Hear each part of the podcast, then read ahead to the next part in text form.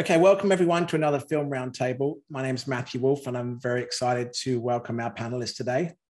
Uh, before I introduce them and get started uh, with the conversation, I just want to lead us through a moment of silence uh, to honor all the 4,947,056 reported worldwide COVID deaths as of today, October 24th, 2021. And we'd also like to honor all of our Black and Brown brothers and sisters, as well as our First Nation brothers and sisters whose lives have been taken by the hands of police brutality and other senseless acts of violence. And uh, in light of the conversation today, uh, all other lives that have been needlessly lost through uh, things like addiction. So if you can please join me in a, in a brief pause, that'd be great. Thank you.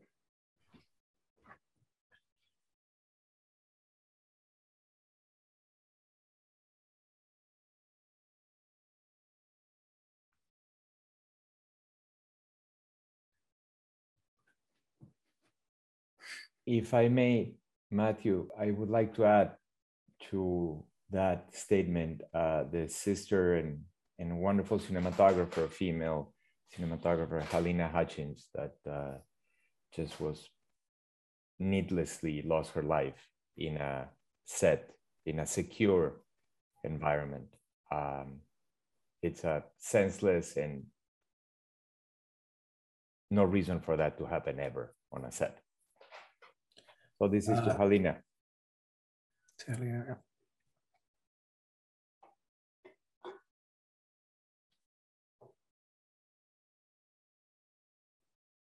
Thanks, Jacob, for bringing that up. Uh, I just want to say how excited we are to have all these guys with us today. We have the creator, Danny Strong, the writer and creator of Dopesick, with us. Uh, Checco Varese, who's the cinematographer of, of Dopesick and um, I was going to say Francesca because your name's there. I know it's my daughter. Sorry. I was like, wait a second.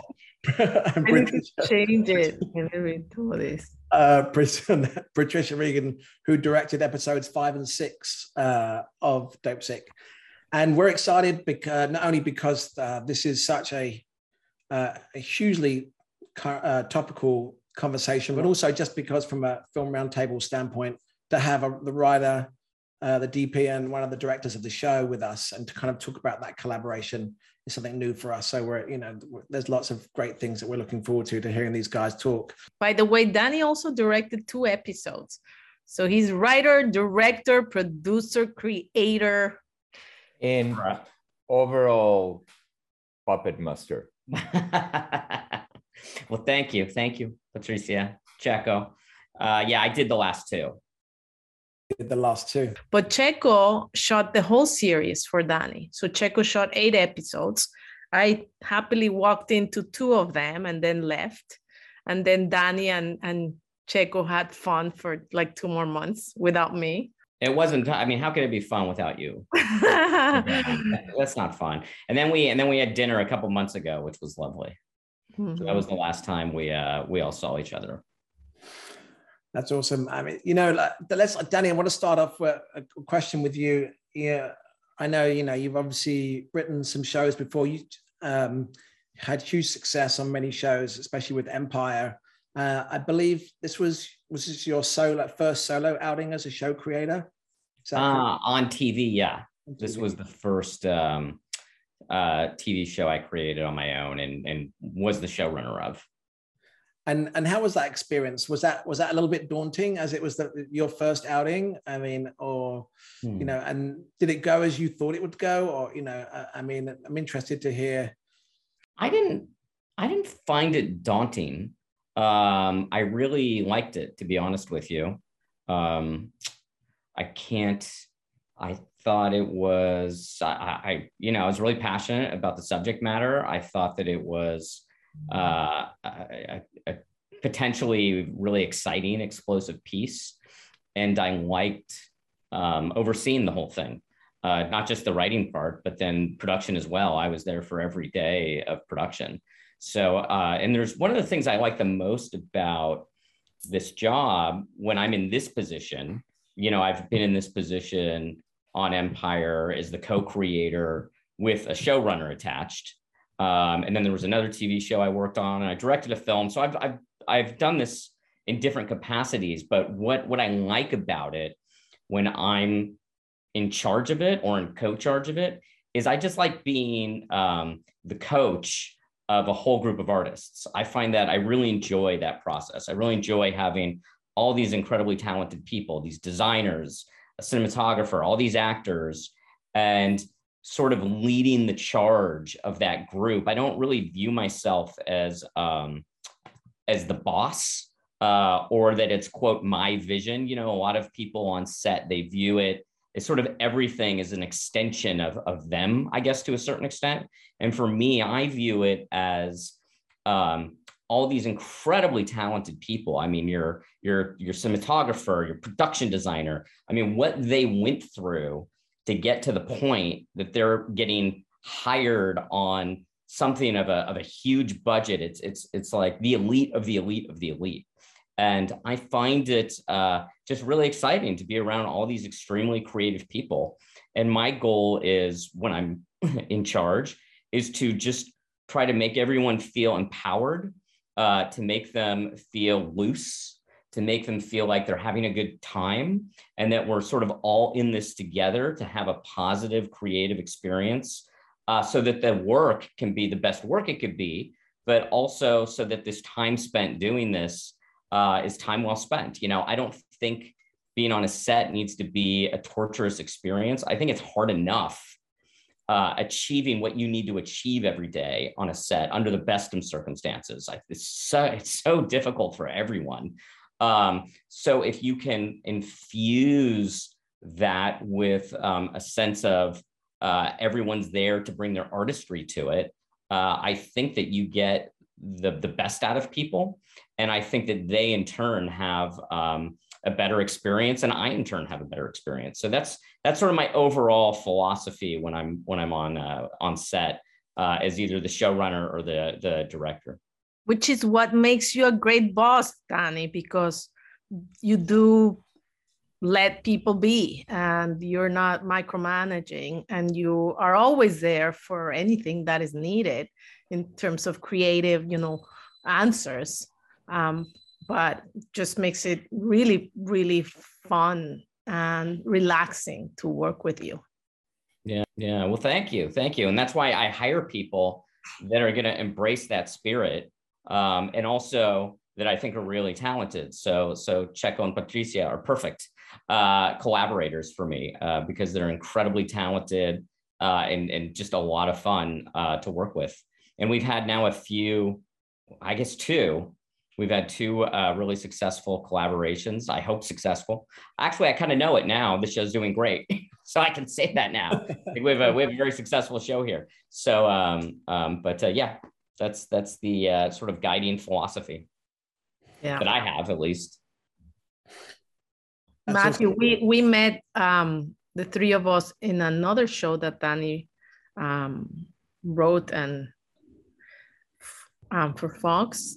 Yeah, well, I produced it. I I wasn't the creator of that one, but I was the the EP, and I kind of supervised it. Yeah, and he hired me to direct the pilot, and I brought Checco in and we she had no choice. She had no choice. We we we're, mar- we're married i do have choices. I have choices. Wasn't that one uh, of your wasn't that one of your wedding vows? Like you know no. wherever you go you take checco with you. No. No no. But you know i have to say that and i don't know if checco or danny have said this to anybody but you know when danny invited me to come back in Dopesick we were ta- i was you know super happy. This is so important such an important story to tell. Um, and then he mentioned that um, he didn't have a dp yet because uh, barry levinson didn't really like anybody that was presented to him. And i said well you know checco is available. And he's like is he available? And then like he probably like quickly like sent text and emails. And i believe sent um, barry levinson checco's resume and immediately Barry said, Yes, I want to meet him. So it was really cool that um, then, you know, Barry and Checco met. And then he liked Checco and took him. And I thought, oh my God, I'm going to get to work with my DP in, the, in Dopesick. Well, you know, it was it was a step further. It wasn't even Checco's resume. It was a Checco's reel. And there had been many a reel that had come before Barry that had been dismissed. You know, Barry just had the highest bar for cinematographers, which would make perfect sense because he's Barry Levinson. You know, I mean, he's got 40 years of, of iconic American classics. Uh, and so I, as soon as uh, uh, Patricia told me that he was available, uh, I, you know, quickly sent his reel over to Barry, but I tried to play it cool. I didn't want to, I, I, just didn't want him to think it was an inside job situation, you know, that it was just sort of a clean, oh, here's a DP I worked with that I liked. Uh, take a look, you know, that sort of thing. And uh, and he, he emailed me back immediately. He's like, I love him. This is great. So I was so happy because I really just wanted to do it with Checco as soon as I found out he was available. So it was this, it was just a huge thumbs up from Barry. And it was uh, probably the, the, the hardest thing uh, on the whole production to get thumbs up from Barry on was on cinematographers. I mean, it was, it was, he just had a very, very high bar, which I, I totally got. I mean, I was thrilled he had such a high bar because I want a great cinematographer on the show. So yeah, it was, it was terrific when uh, when he instantly wanted to meet with Checco, and then we did. I think a few days later, and it was uh, it was a fantastic meeting. And and uh, uh, for anyone who hasn't seen the show, um, the look of the show is incredible. Uh, Checco did a, an incredible job on the piece, and it's a really sort of um, you know secret sauce, although not really secret. Uh, part of what helps make the piece so powerful and propulsive at times and depth uh, in in the the personal relationships. You know, it's a multi faceted tonal piece. You know, we're not. I'm not just doing a thriller or I'm not just doing an addiction drama. It's it's sort of four different types of pieces rolled into one. And one of the things that is a challenge or an obstacle or something you have to overcome is that it doesn't visually feel like four different stories is that is that you've got these four different tones um, and and four different sort of genres all coming together as one cohesive piece. And checco was a huge part of of making that all happen. Mm-hmm. and one thing I, I have to say that's not very usual is that they hired one cinematographer for the whole you know series. And that made it very special because he's there the whole time. But it also made it very hard for checco physically emotionally you know it was a hard show because um, he had no rest ever. And uh, well, so but the rest is over. Overrated. Overrated and yeah. um, christmas christmas is coming so i'll sleep between the 24th and the 25th and it was one, brutal because we were in covid too so anyway. One of the things that i i have to say is that thank you danny and patricia for all the words but i learned that early on in my career through through being surrounded by filmmakers is that the most important thing is the story and is the script. And the script is what really drives a story. And if it's not on the page i don't know how to photograph it you know? If if if i don't see it or i don't feel it i don't i don't know. And and in the script it was i wouldn't say obvious but it was blatant what the story was about and what every point was and one of the things that danny brought very early on and i thought it was brilliant and and, and barry too is that this is a peaceful town and Godzilla it's about to attack it. This is a peaceful town and Pennywise it's coming and killing everyone. This is a peaceful town and Oxycontin is arriving. So that is your horror story. That is your nemesis. That is the antagonist. And it was such a clear message. We had this beautiful I don't call them establishing, nor Daniel or Patricia called them, but it's this beautiful tableau of this bucolic little town with the snow falling, and you see a church, and in the background you see a family coming, and it's the ever so slightly camera push, as if something dangerous is coming. And that was for me such a pleasure to find those little nuances, those little commas in the phrase of a camera, those little accents, those little accents in the languages. We have accents. You guys don't have accents but but those accents that gave the camera a purpose and they the camera a meaning and gave the audience curiosity it, this is a show with a curious camera. It's a camera that actually doesn't show you everything. The actors don't say everything. They just say a few words.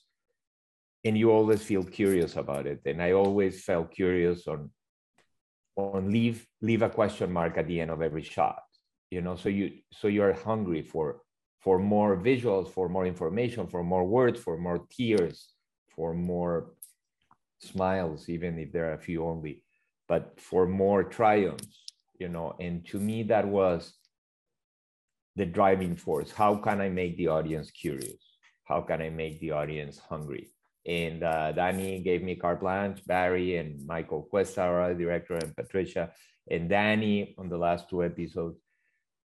There was always a question mark. How can I make this better? How can I make the audience more hungry? Uh, because there are no there are no answers in life. You know, there, there is never an answer. There is more questions.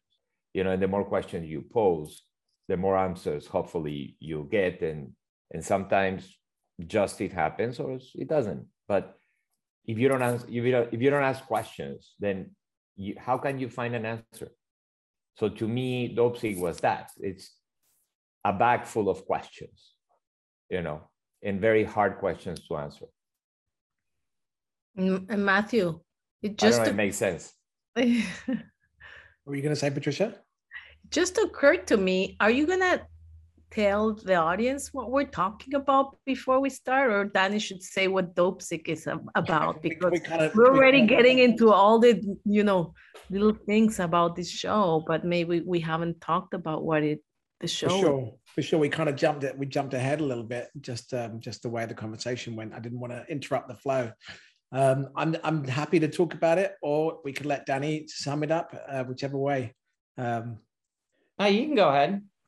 Um, so basically, um, uh, Dopesick is a is a, a limited an eight part limited series uh, on the OxyContin crisis, the opioid crisis, and how it affected the, America. Um, and it, it's take it's told from um, um, a couple of different stories.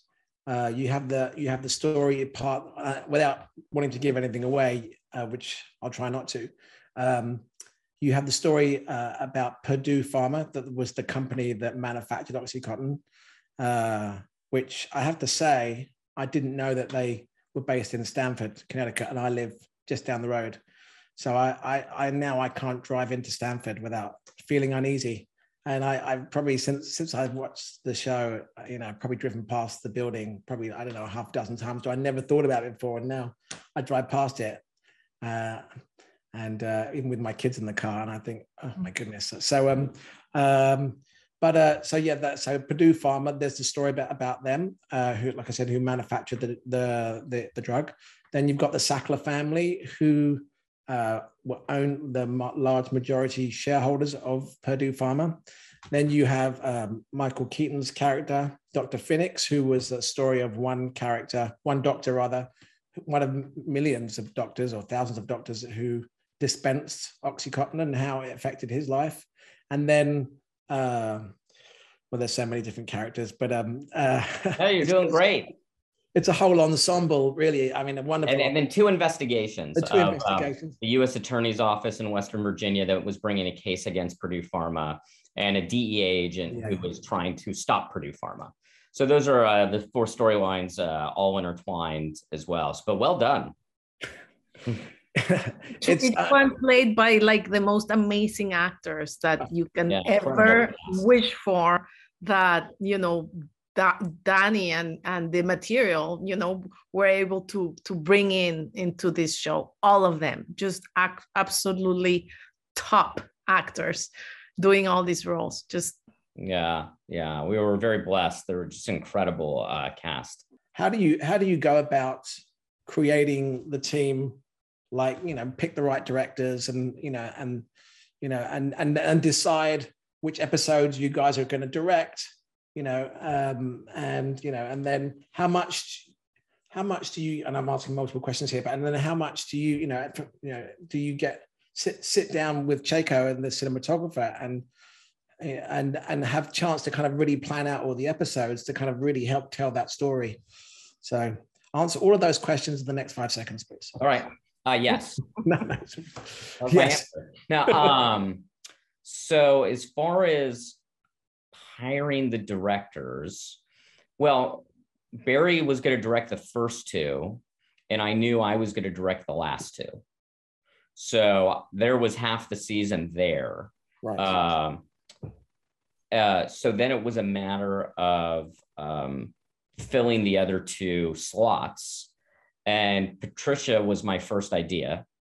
Uh, so we went to her. I, you know, I just instantly knew I wanted her um, to to do it, and um, and then I actually uh, also went to uh, my friend Sanaa Hamri, who was our producing director on Empire, and um, um, and they both said yes. So I had you know these two killer directors. Uh, I had Barry Levinson, who's an icon, and then I had the least experienced director of the group, which was me. Uh, but I was like, well, I got Moxie, uh, and I got a heart full of dreams. So I thought I could, you know, I was going to be able to pull it off. And then Sanaa had to drop out at the last second, you know, and it was actually no fault of hers. It was this very frustrating situation um, that involved a project I was involved with, actually. So, so we we we lost Sanaa and had to replace her pretty quickly. Um, and so that was pretty scary because we had six weeks to find someone who would direct two episodes with this very unusual block shooting situation because we block shot all of Michael Keaton's episodes at once, which added a whole level of complexity in an already wildly complex situation, which was shooting this show in the pandemic. Um, and then Michael Cuesta was available. And I didn't think at first, I just wasn't sure we'd get him because he's a big pilot director and a big feature director. But then Patricia said yes, and she's a big pilot director and a big feature director. So it was sort of like, well, maybe the material is sort of overriding the fact that that there are people that really don't do episodic that often that would be willing to do it. So so he he said yes, um, which was amazing because we had you know was we had to hire someone really really fast. Uh, so that's how I ended up with the with the team. Um, and then as far as the overall look of the piece and the feel and the tone, I mean, those were discussions that Checco and Barry and myself that the three of us had very early on in the process. Um, Checco very wisely said, I think that the insider could be a really good sort of tonal tonal template for us, something to look at. And uh, I totally agreed. I mean, that's kind of our show a little bit is the insider. That certainly has a lot of that. Barry was really, uh, really loved the idea of the town feeling like the deer hunter. Uh, so we talked about, you know, the deer hunter conceptually as uh, from a structural point of view. One of my inspirations was traffic. So these were different things that we were talking about uh, in those early stages. We we were so lucky to have an incredible production designer, Neil Spisak, who was a huge feature production designer. Did Heat, right? Did all of uh, all of Sam Raimi's Spider-Man movies. I mean, just the the breadth of his career and his credits are just staggering. And the fact that, and he'd done very little television, he'd done a few pilots, I think. So the fact that he was open and then wanting to do the job, it was it was just a huge coup for us. So he obviously was heavily involved in in these discussions as well as far as as far as the look of the show. So it was I, I had a basic kind of arc for the season of of how of of sort of the flow of the season which I talked about with Checco in, in basically a five minute conversation. You know, I was like the first two episodes, it's it's act one, it's a 70s horror film, it's it's something's coming for them, and that something's Oxycontin. Then when we get into three and four, uh, the monster arrives and and three it's it starts to get crazy and then four now the monster is here and it's destroying things uh, and then five and six is uh, our investigators coming in trying to stop the monster, trying to bring justice to to what is what is occurring even though they've been of course doing it throughout the season but that's when that sort of the middle of act two section of it. And then seven and eight um, seven and eight were were uh, you know actually I kind of don't want to say for people who haven't seen the show yet because it kind of gives stuff away. But but I had a real clear arc to to how this went and um, and uh, and and how the show escalated you know where the escalations began tonally uh, with the energy of the piece uh, and then and then how what would happen how the tone shift occurs in the last two episodes, particularly the last episode. I, I structured this like a movie to me that it, that it, that the eight episodes has a three act structure to eight episodes. Not each episode doesn't have a three act structure, but the totality of it does, with the last episode being act three of a movie. So it that that has its own kind of energy to it and feel to it. And I think that the the escalation and the the sort of shift in changing tones, not just what I was talking about with the different storylines, but the macro changing tones of the piece on the whole. And I don't know if changing is the right word, maybe escalation uh, and shifting. Um, you know, that was just something that was that was uh, um, you know completely constructed from the writing stage and my discussions with Checco and then Patricia for her episodes um, it, it, was, it, you know, and, and Michael Cuesta as well was all just part of the discussion, but they weren't, these discussions weren't hour long discussions where we went to the woods and meditated and, and then, you know, danced, right. To, to, for, for it to work out. It was literally just a pretty fast, yeah, this is this, this is this is this, and Checco's response was, "Yep, yep, got it, yep, that, that's what I thought, yep." You know, it, it was that kind of of shorthand, uh, and then same with with Patricia. I mean, she just she, she told me what it was. You know, I was like, yeah, that's right. That, that's what I was up to. So um, that's kind of how we uh, how we did this, how we put it together. Well, but also having the luxury of having Danny, other than the two times you had to go to the bathroom, which I regret. Yeah, which I regret. was very far. Um, every time I was starting a scene, I would go like, so you read the script, you read the sides, and you go, where are we? What is this? I mean, where are we? So I will run to Danny and said, where are we? And he would immediately say, well, we're here and this is what's happening. Okay, I got it. You know, because you can interpret anything, but it's not, the problem is not the now. The problem is the yesterday and tomorrow. Because to portray the now in a way that makes sense, you have to know what happened yesterday and you have to know what happened tomorrow. And that's a privilege I don't have but it's a privilege that if having Danny there, then he knew what was happening yesterday and two weeks ago, and he knows what is going to happen in five months. You know, Patricia is the same. I'm like, what is this about? And she goes, oh, haven't you read the script? And I'm like, yes, but I don't mm-hmm. see it. And, and having answers, direct answers of where the characters are, where the story is, allows you to be free from preconceptions. You know, oh, that's what it was. Now I got it you know so that is and I, patricia was saying it was very hard for the eight episodes and i do agree but it's not about ownership. It's not about it's not about that or or imprint. It's about the arc of the story i can design in a way like an eight hour movie you know? It's it's like a movie. It's it's a movie i was working on. So so you, you design every shot with the collaboration of fantastic operators and, and everybody. But you design every shot and you're you know what's going to happen. You call the editor and you say sorry am i too tight? Am i too wide? Am i am i doing fine? And the editors will come back to you and say no no no what's great. I would love some different things here and there because i think it will help. So it's a collaboration. It's everyone you know? But having the luxury of having danny there answering the question is like oh now i got it. Yeah i have to say that eh, you know it, I think it was very special that we didn't have any producer. We only had Danny. That is actually a really wonderful thing. We had the luxury of having Danny the entire time. And because Danny is, is the way he is, which is a person that, that wants you to bring your artistry, it's a real luxury to have him there because you can do everything you want.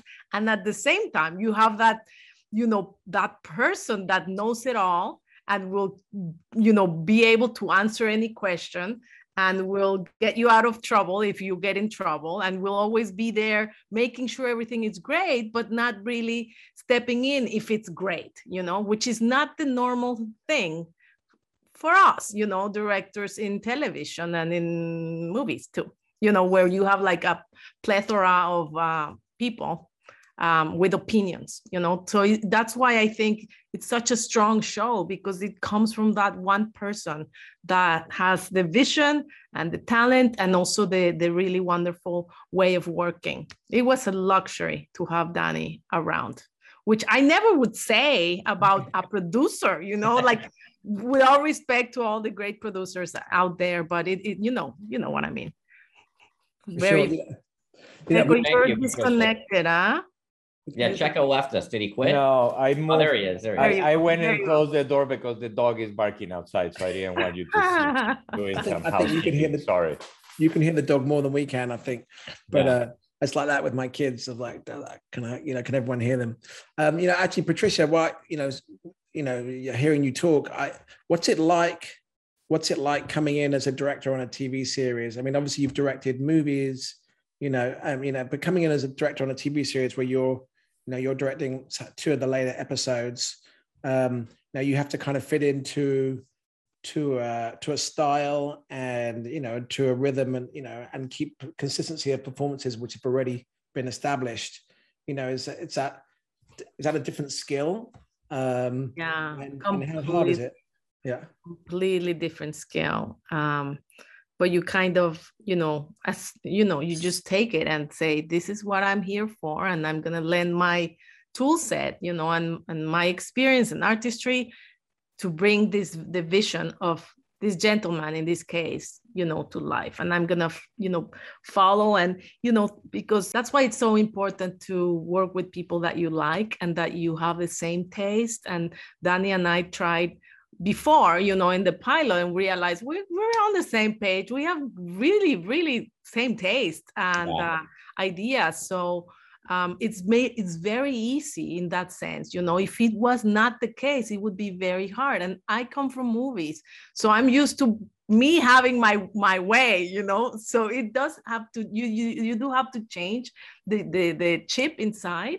Uh, but if you're working with people that have talent it's very easy and it's actually very convenient as i was saying because you also know that there's that person there who is um, overseeing everything and making sure that everything um, is right. And i say this because i'm very aware that i'm coming in to direct a slice of the cake right? But the cake has a shape and a form and a, and, and and everything.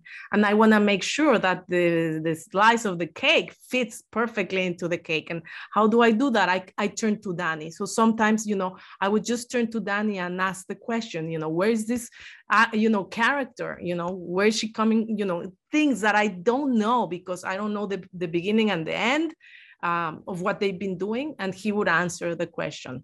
So you know, if you if I think it's a it's a completely different skill set to do episodic directing, but if you do it with the right people, it's it's cool and it's fun.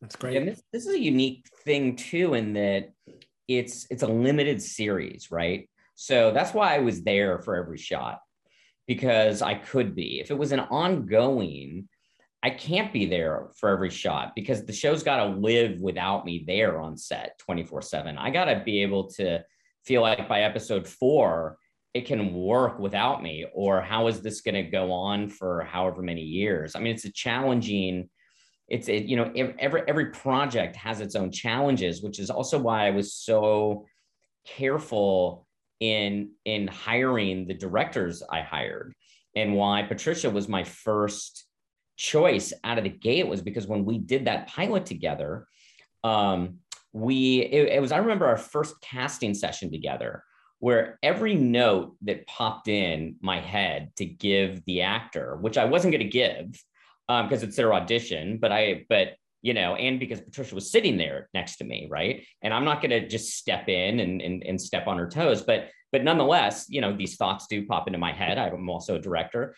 And literally every time something popped into my head I, wouldn't even have to turn to her. She would just turn to the actor and say exactly what was in my head. And I was like, okay, so we just have the same taste. We have the same taste in performance. Uh, we liked all the same actors. It was very, it was, it was just a very simpatico mindset.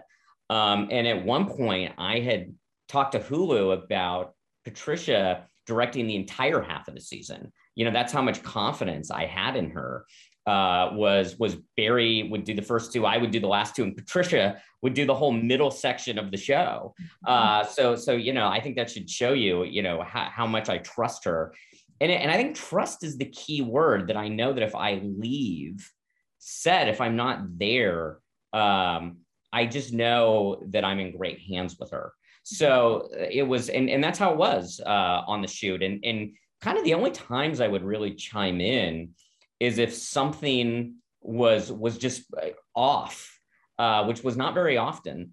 And so because I would chime in, I'm like, no, no, this, this is, it was usually in rehearsal. You know, it, it, would be like, actually, this isn't this isn't what it what it needs to be. It needs to be this.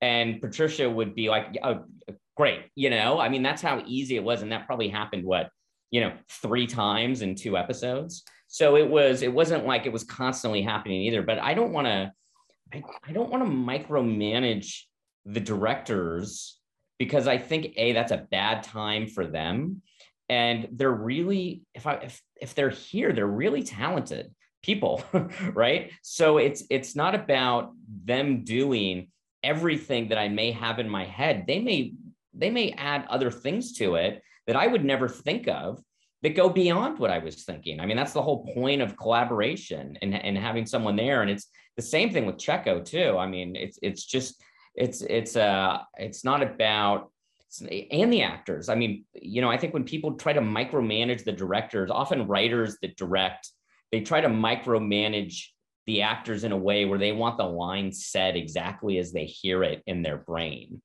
And I think that is just a recipe for disaster. Um, I think that it's now in the actor's hand. It's now a new piece. Let them let them bring their own interpretation to it. And if that needs to be adjusted, sure.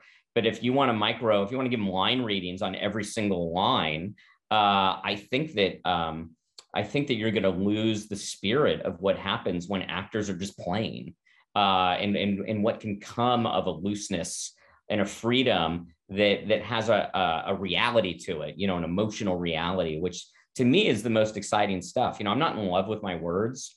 Uh, I don't mind when actors tweak things, or I, I like improvisation here and there. Um, sometimes I don't mind just doing a pure a scene that's just purely improvised, you know, or you know what, let's just start overlapping each other because it feels really fake to me.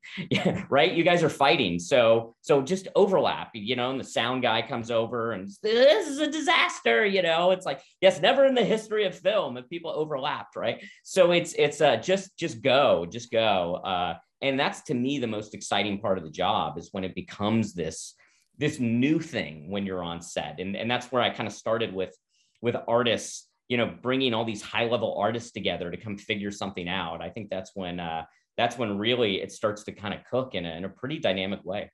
I was going to tell you that it's exactly like i direct actors right? Like we have to direct actors. This is how, how you do it. You don't say anything. That's how you direct them you just let them do it because if you open your mouth before they do it, you can crush something that was going to be awesome and you will never know because you already put something else in their heads. So you just need to shut up and wait. And then once they do it, you can build from that. And I think that's, you know, the beauty of working with Danny is that, that he allows for that. The beauty of working with actors is, is that. Um, and then you can always chime in, but let the people do their thing because that's yeah. why they, you've hired them yeah and that, i feel the same way. That's exactly my approach. And it started from um from me being as an actor my first uh-huh. i remember uh, my first two just some early jobs where a director because i had a very would have very small parts and they would over direct me before i've even shot a take. And and it would get in my head and now wow, i'm trying to make never. them happy as opposed to doing the scene. And then finally when I get to something that they were happy with, eh, I was like, oh, well, that's what I would have done had you not said anything to me in the yeah. first place. Right. That's so, the thing. Don't yeah, say anything. Shut up. And you know, sometimes I'm like approaching the actor. I'm like, hmm, hold it. go back, wait, you know, don't say anything. Um, Danny's a great actor, by the way. I don't know if you know Matthew, but he's he has another life. I, I, saw I saw that you started as an actor.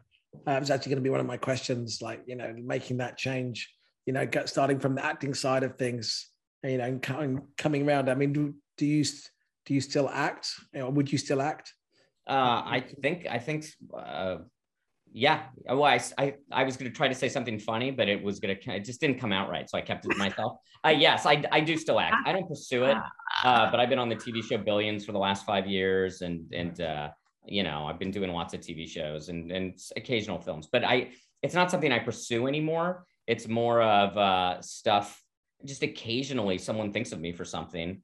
And, uh, and if it's interesting to me and I'm available, then, then I'll do it. And sometimes I think of me for things and it's not interesting to me and then I don't do it. So it's it's I have so much more fun now as an actor than I ever did when it was my livelihood for 15 years because I'm so much looser now. It's it's really just it's a much more artistic experience uh, than it ever was before. And I did quit for a few years, uh, and I never had more joy than those first two years I quit acting. Uh, it was literally I can't begin to tell you how happy I was.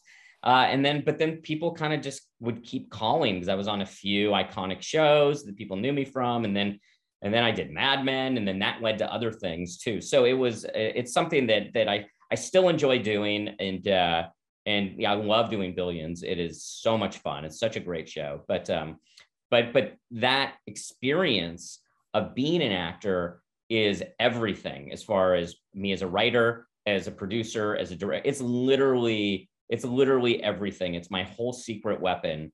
And so occasionally I'll read something, you know, less so. It hasn't happened on Dopesick, to be honest with you, but for years, when people were to try to discredit me, something I was doing with a project, they would always bring up the acting first. You know, the actor from Buffy the Vampire Slayer, the actor from Gilmore Girls. If that, as if that immediately makes me, you know, irrelevant and and and uh, you know, um, you know, not worthy of of the job I'm doing now. But um, I, I always thought it was ridiculous. It never bothered me once. I just thought, wow, you really don't know um, what you're uh, writing about here because the, that experience is is literally my biggest asset as far as every element of, of what I do now. I think it's, it's so important that you know it makes us such a the more experiences we have, the more of a rounded filmmakers we are. You know, you could say that about life too, essentially, right? I wanna I want you to ask us about shooting during COVID because I think this is uh, a, something that makes this show very special, very unique, and hopefully there won't be another eh, era like that one. But we had the, you know, um, the, I guess the the the, the luxury um, uh, or the of shooting being one of the first shows that um, got on its feet during the pandemic before the vaccines. Um, but it, it made everything really scary, very difficult. We were living in danger, you know, it really had, it really injected, you know, something um, to all of us about the importance of telling this story and and and you know and going through the difficulties and the challenges that that uh, COVID was presenting and still going forward. We believed in the story so much um, that we did it. And I don't think, you know, I, I shot a movie in a mine, right? In a real mine for 30 days. That was very hard. But this was as hard. This was really hard. We didn't know um, how to nobody knew how to take care of themselves. Everything was a little exploration of how do we keep safe. It was very rigid. The rules were very strict um, and tons of them. We had masks and shields. The actors had masks and shields. We were never allowed to remove the shield or the mask. The actors would remove the mask on take. We couldn't rehearse without the mask. At all times, there was this blast of very loud air conditioned through the set, which made it impossible to hear each other. So not seeing our faces, not being able to stand close to an actor and whisper the idea, the direction, the adjustment, you know, it's something that is uh, that that made it very, very challenging. Um, and uh, and we did it. But I, I wanted to mention that because it was brutal. No, I'm glad you brought it up. It was it was on my list. I mean, I, i've been shooting, you know, during COVID myself. Uh, I started back up in production in, in July last year, and um, um, actually, Checco, how did COVID affect you? I will start with that uh, and make it more difficult for, for the challenges you were facing. And, and then the other thing I wanted to ask you, you know, and I know, you know, all the different t- periods, time periods that you guys had in the show, and you, you know, Danny used this great effect with the the roving, the rolling date change. But for, you know, was there a different approach in the cinematography to kind of help tell that story too? So to to go back to COVID for a second, um, we had a very strict we had very strict protocols, but I have to say, out of a crew of 120, I guess 130, 100, multiply 120 for 93 days of shooting, I believe it was. 104 um, or five. What? 104 yeah. or five. Yeah, 100 and so 120. That's 1,200 men days. Yeah? No, 12,000 men days. Sorry, 12,000 men days. Out of those 12,000 men days, we had one close call, but it was somebody's cousin. We had somebody in the art department, but far away, like the buyer in the like three levels away from us we were all so proud and so careful and so emotionally involved with the fact that we were working, that we were beating the pandemic, that we will beat Purdue Pharma, that we will beat the monster, that we will honor all these people that lost their lives or are losing their lives. Or it was almost like being a, a, a militant in some organization that you need to push forward. And uh, yes, it was complex. You you start to learn how to read people's faces by literally this. Oh, he's curious. Oh, he's happy. Oh, he's sleepy. You know, that's the amount of information you get. Maybe sometimes a little body language, but we were like freaking Virginia in winter, so no body language. We all looked like the Michelin man, freezing. So there was nothing and you start reading those and you start eliminating jokes because jokes is about your face. So you don't say jokes anymore because how are they going to take them? So it took a lot of effort but uh, we were very safe. We were kept very safe because we were all serious about it. Um, to answer the later part of the question thank god danny devised this spinning date because the problem when you're doing a back in time and the time span is not that much. You know it's 1980 something to 1990 something to 2000 and something. So it's 20 years 15 years 16 years. So the only difference is do i have an iphone 12 or do i have a flip phone phone? Everything else seems to be more or less the same. I mean, the tie and the jacket yeah you have to be an art director uh, sorry a, a wardrobe person to understand that this ties is from the 80s and that ties is from the 90s. So it were very subtle changes. And early on, Danny and I and, and, and Barry talked about do we change the look? And the question was answered by itself no, you don't, because then it's more confusing for the audience. You change maybe camera language in the arc of the story. I, I always saw the story Danny thought about, mentioned about four story I always saw it like the, the, the Olympic circles, you know, the, there are three circles that in, interject themselves in the middle, like three circles with a little something in the middle. And that something is the Oxycontin pill.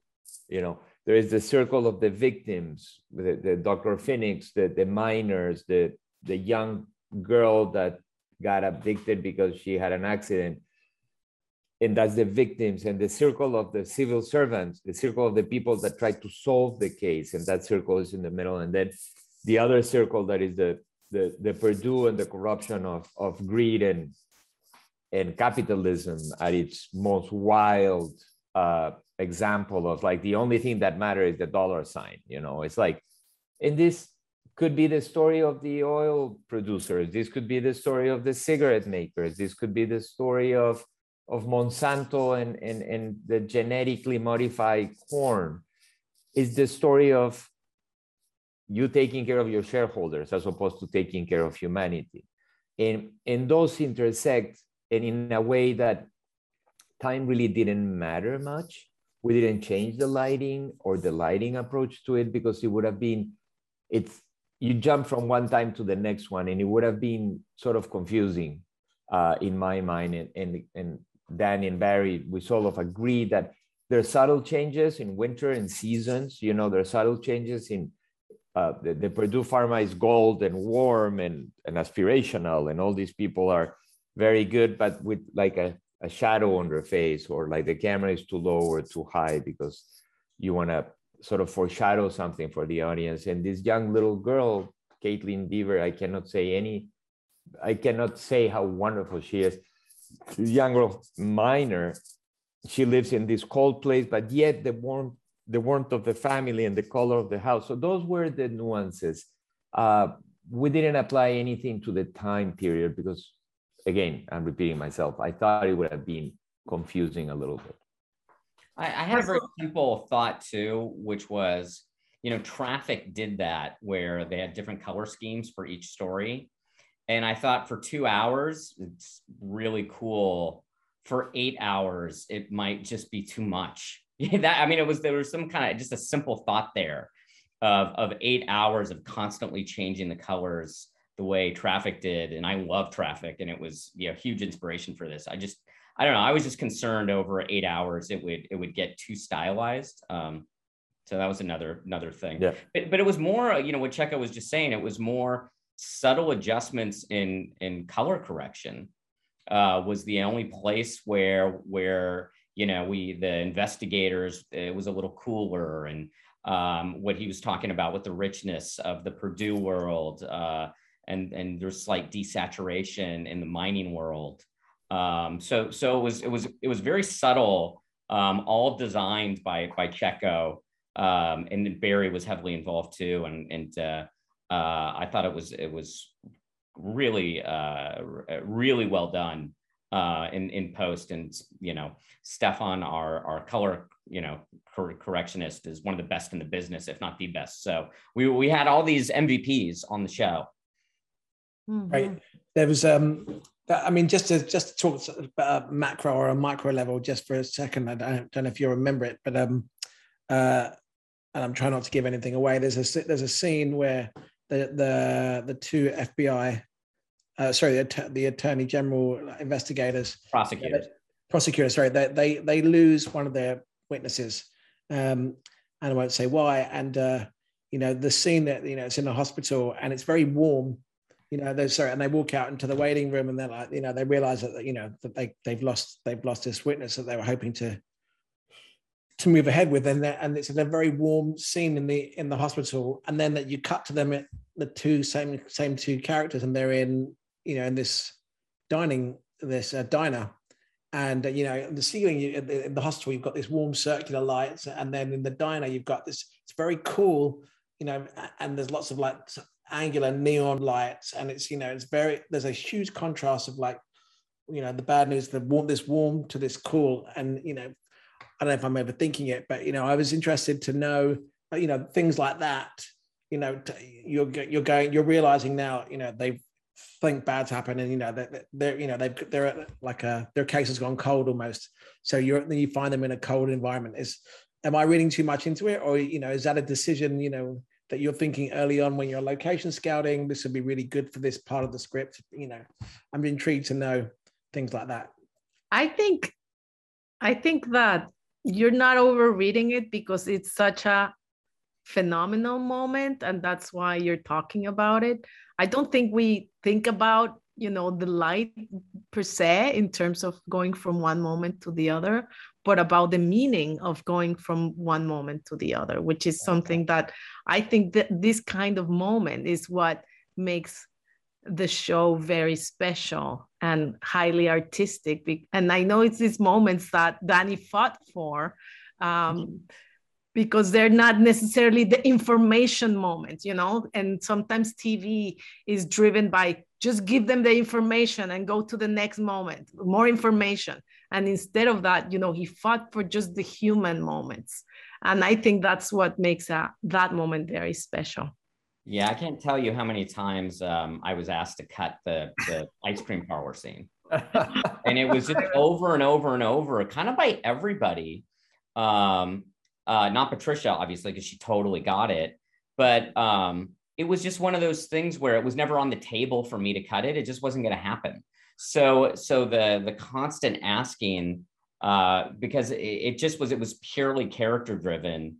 Mm-hmm. Um, in in the plot line, which is probably the least character driven plot line of the show, which is the investigation of the prosecutors. And so that's why it was so important to me because I do throw these character driven nuggets throughout their storyline. Uh, and to take them away uh, would just two dimensionalize them.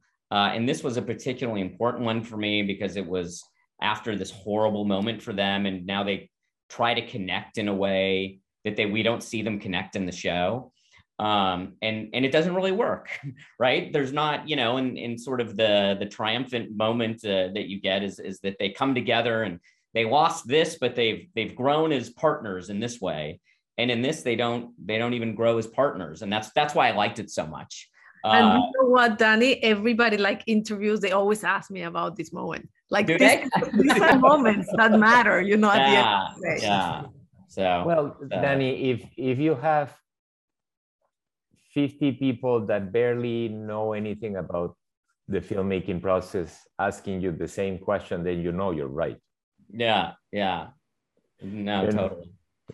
Uh, um, uh, but the, to the question of whether the color plays a role, that's where Danny plays a role. Is this a is this a tragic moment? Yes, it's a tragic moment. Okay, how do we punctuate it? Oh, let's make it warm and cozy. Is this a good moment? Yes. Well, let's go opposite of the instinct. Let's make it a little cooler, a little rigid. They're like they're fluorescent, they're horizontal and vertical.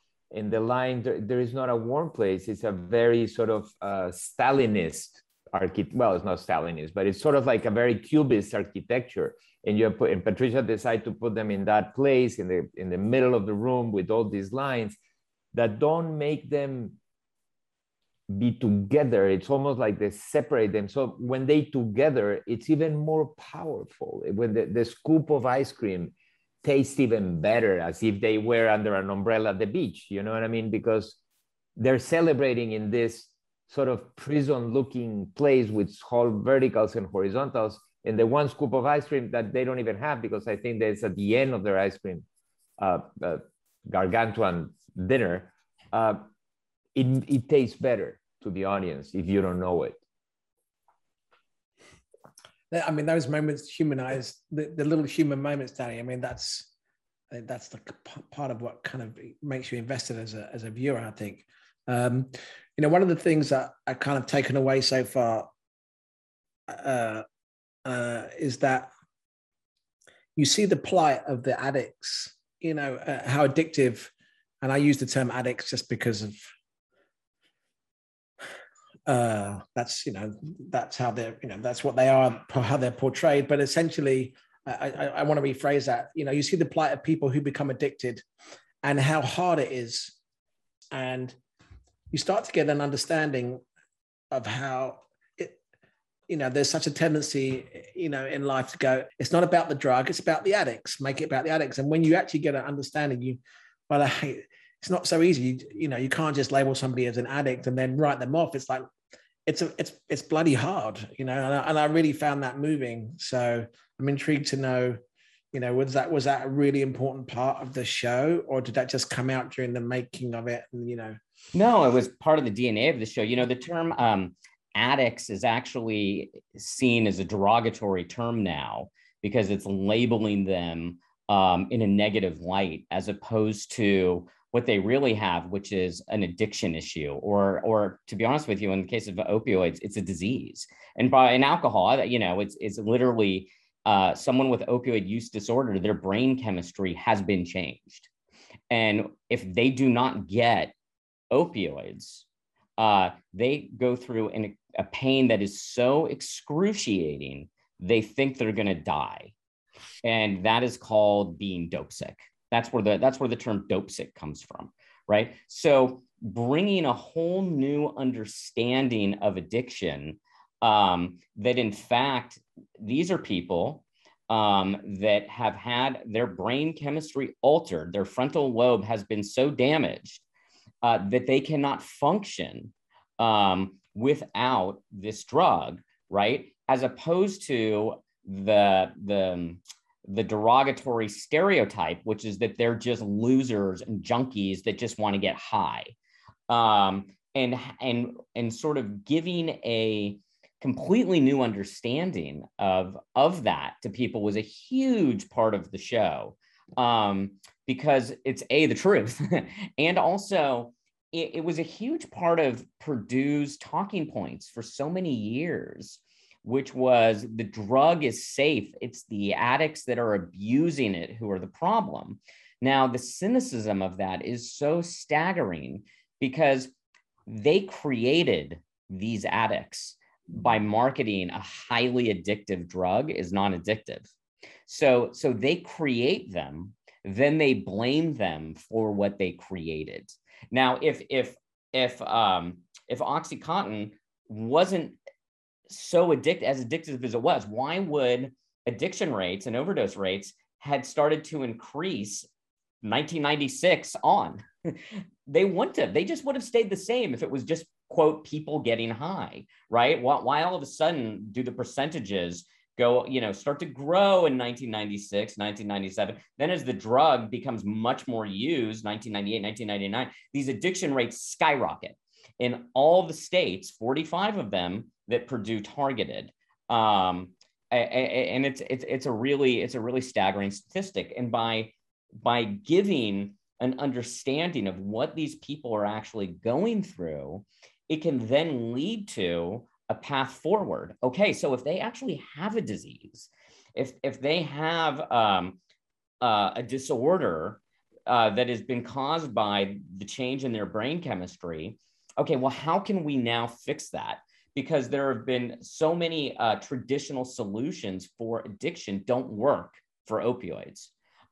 So uh, so what can we do? And that was one of the biggest goals of the show that beth macy and i you know were really hoping beth macy's who wrote she wrote the beautiful book dope sick and so much of her book covers people on the ground and it's really powerful and it's one of the few books that cover people on the ground in such detail which is why it's probably one of the most successful uh, of, of the books um, on the opioid crisis but it was that path forward was a major mission of the show. And in order to discuss this path forward, to discuss treatments, it required people to have a completely different understanding of how they view someone um, who have this disorder. So that's why um, people in that community, they actually don't use the term addicts, right? They use the term the addicted or mm-hmm. people with opioid use disorder um, because that it's a disorder, right? As opposed to a judgment on on what they're going through. It's not a it's not a lifestyle.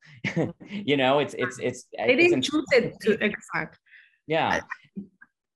Well it's not everyone right? Like like it's not 100% of people got injured on the job and got addicted to oxycontin. There's certainly uh, you know addiction issues as well that come from that come from different uh, that come from people you know a, a recreationally abusing the drug and then they become addicted i'm not saying that does not happen but what was so unique about oxycontin is that it was um, marketed and sold to doctors and patients as a safe opioid for pain issues that previously uh, you weren't supposed to take opioids for. But because they lied and said, well, this is safe, well, that opened up all the different ailments you could use this drug for because it was now safe, right? And, and what I just said is why we have the opioid crisis. Mm-hmm. That's, that's how this all happened.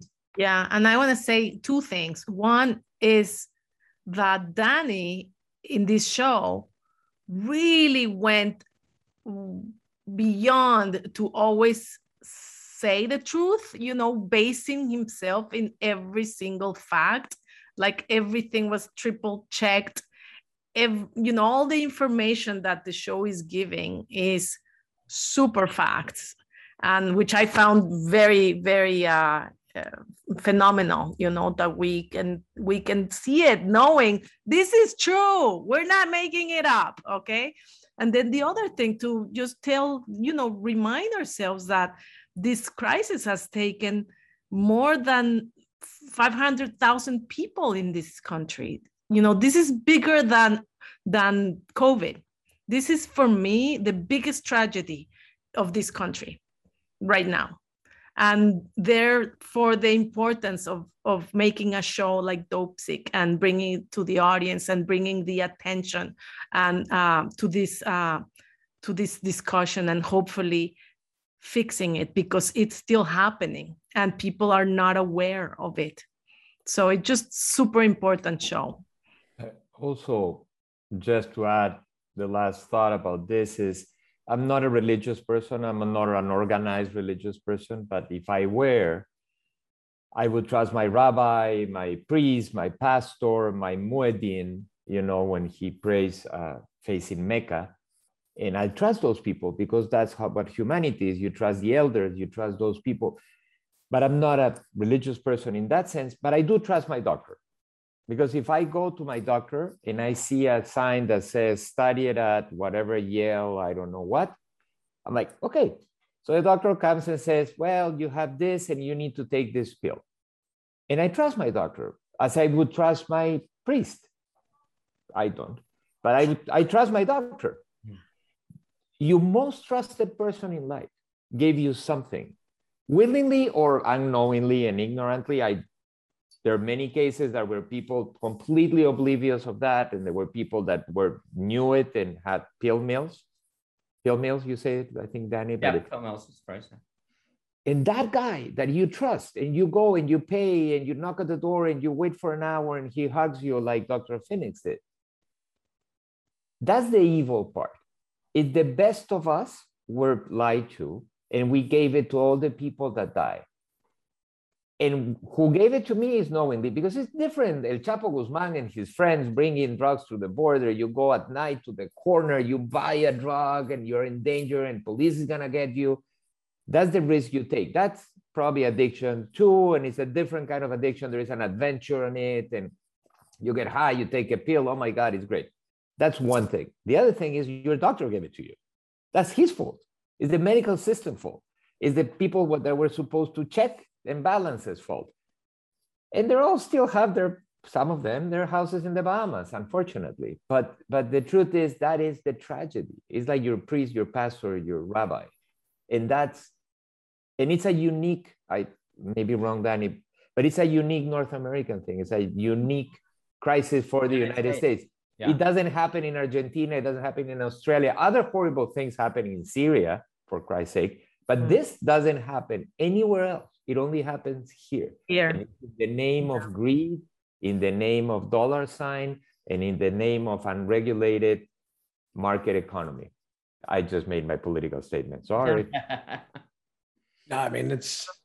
I, th- I think it's about a very valid point. I mean, there's.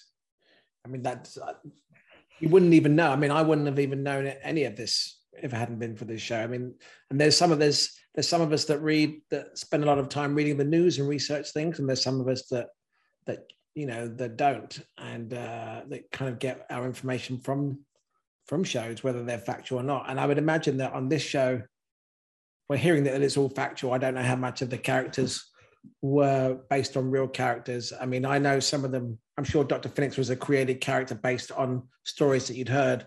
But and and what's up? That's accurate. Yeah, he's he's based on three different doctors. Um, but then the more I read, the more I realized there's a hundred Dr. Finnixes out there, if, if, if not more. Um, but, but my, my point was is that you you just wouldn't you wouldn't know, and I didn't know, and I, of course I was aware of this of the of the opioid crisis, but I didn't know quite how it, the depth of how it uh, you know how it came about. Matthew, Finnix is, is created and Betsy is too, but the two prosecutors are real. The DEA agent, I think, is real. Of course, the family. Uh, she's, a, uh, she's a composite. The, the DEA is a composite, but the, the prosecutors the, are and the Sacklers are, and there are other characters that pop in and out that are. Mm-hmm. So this, the Sackler, I just read that the Sackler family just something was just passed that meant that they weren't able to be protected by the bankruptcy court. Is that right? Is that very recent thing that it? Uh, no, no, No? they were trying to pass the Sackler Act in Congress um, uh, to to not allow the type of uh, protections that they're getting, I which see. is that, that the company filed bankruptcy, and the Sacklers are are are basically being shielded behind the company's bankruptcy filing uh, from future litigation, even though they themselves have not filed for bankruptcy. So it's almost uh, it's almost like a loophole that they were able to game, uh, and and that's all they do. Um, they game the system. I mean, one thing I've been quoted as saying is is they always win. Uh, the Sacklers always win. They always get away with it, even when they don't. They've pled guilty. The company has produced pled guilty to three felonies and $9 billion in fines. Okay. This is a criminal organization. It is a criminal company. They've pled guilty to three felonies and $9 billion in fines. They were micromanaged by the Sackler family. Uh, and yet the Sackler family themselves haven't faced any individual repercussions. Uh, and our show is, is one of the moments where those repercussions might have happened. And then you see in the last two episodes how it slips away. And, and how it does slip away ties into institutional failures uh, of the United States government. That's where the show gets, you know, really profound in what it has to say about America is, is you know, we're following this criminal company, Purdue Pharma, and it's perfectly terrifying and exciting as, as a piece of drama but but one of the reasons why i was so excited about pursuing this story besides exposing these crimes is how it elevates and it intersects at the highest levels of the justice department the highest levels of the fda the highest levels of congress um, the highest levels of the dea uh, and and the fact that they're able to influence those those institutions that are there to protect us and how they're able to influence them uh, has some very dark things to say about about our own government institutions that I bet Checco would probably agree with. Mhm. I do. And Patricia as well. Patricia as well. Well said, Danny. Thank Well you. said. Thank you. You Yeah. know, Matthew, you started talking about, you know, um, having a moment of silence for COVID. And, you know, immediately I'm thinking, you know, we're here showing you guys dope sick. I mean, we should have a minute of silence every day for all these, you know, victims, all the victims. They just giving, you know, putting in the bodies, the American people. It is not fair. It's very sad. Yeah. Yeah. I mean, Da- that's what they Danny, Danny, show. sorry, no, no, Danny said something the other day to me that sort of reminded me of the times when I was a news cameraman and and and people with the desaparecidos, the disappearance in Argentina, Chile, and they were saying, "I need closure." You know, I need closure. I, I somehow I need closure. And Danny was saying that there is a hope that the show will give closure to some of these tragedies or at least will give hope of closure to some of these tragedies. And by watching the show, I haven't watched it as an audience, I watched it as a cinematographer and color correcting. I think you were right, Danny. I think there, there is some closure. Um, and the closure is that the people who did Dope Sick, and we all work on it, and everyone that worked on it, we want some closure. You know, we want to give the victim some closure. And I think you're right. You know, I hope that's the case. Well, yeah. I mean, I've seen it on Twitter. It's been amazing seeing the response to the show on Twitter. It- It's been as passionate as anything I've ever worked on. Um, and uh, I've been over and over, I've been seeing people saying, oh, now I understand what happened to my son or my daughter or me. Uh, I'm seeing that over and over again and, and feeling just um, grateful to, to, to realize that they're a part of a bigger story. Um, and that, and, you know, Beth Macy has this quote she loves to say about how someone, uh, after reading her book, Dope Sick, thanked her and said, I never knew I was part of a bigger story. I just thought I was a fuck up. Hmm. So for them to have this understanding of no, there was a much grander context here that goes to the highest levels of the US government, that goes to the darkest corners of American capitalism, uh, is, is profound for people. And that's another part of, of the healing process, but also part of people that are still struggling with this issue.